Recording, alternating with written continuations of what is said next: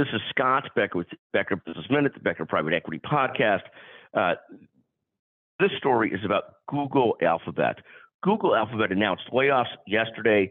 They're going to lay off about 12,000 people. This is about 5 to 6% of their workforce.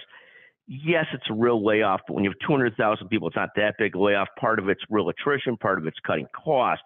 The, the thing that is remarkable about Google as the ad search business has changed, as so many other parties participate in this type of world of digital ad media, digital ad spend, and there's been a recession in digital ad media, Google and Alphabet's pretty well managed as Alphabet pretty, pretty well. I mean, it's really a fascinating company. It's led by Sundar Pichai, one of the brilliant CEOs of our time. And he's done an amazing job of keeping that ship righted through very difficult and challenging times in the ad media business. They have avoided some of the problems that Facebook has faced, slash Meta. Uh, they've avoided some of the big spending mistakes of others. They generally seem to manage it pretty well. Again, way off of 6%. What he basically said is like most tech firms, they'd become bloated. They got out in front of their skis. They did too much hiring. He's now trying to cut that back some. But again, you know, Google announces layoffs, but, but a pretty well managed firm. Thank you for listening to the Becker Business Minute, the Becker Private Equity Podcast. Thank you very, very much.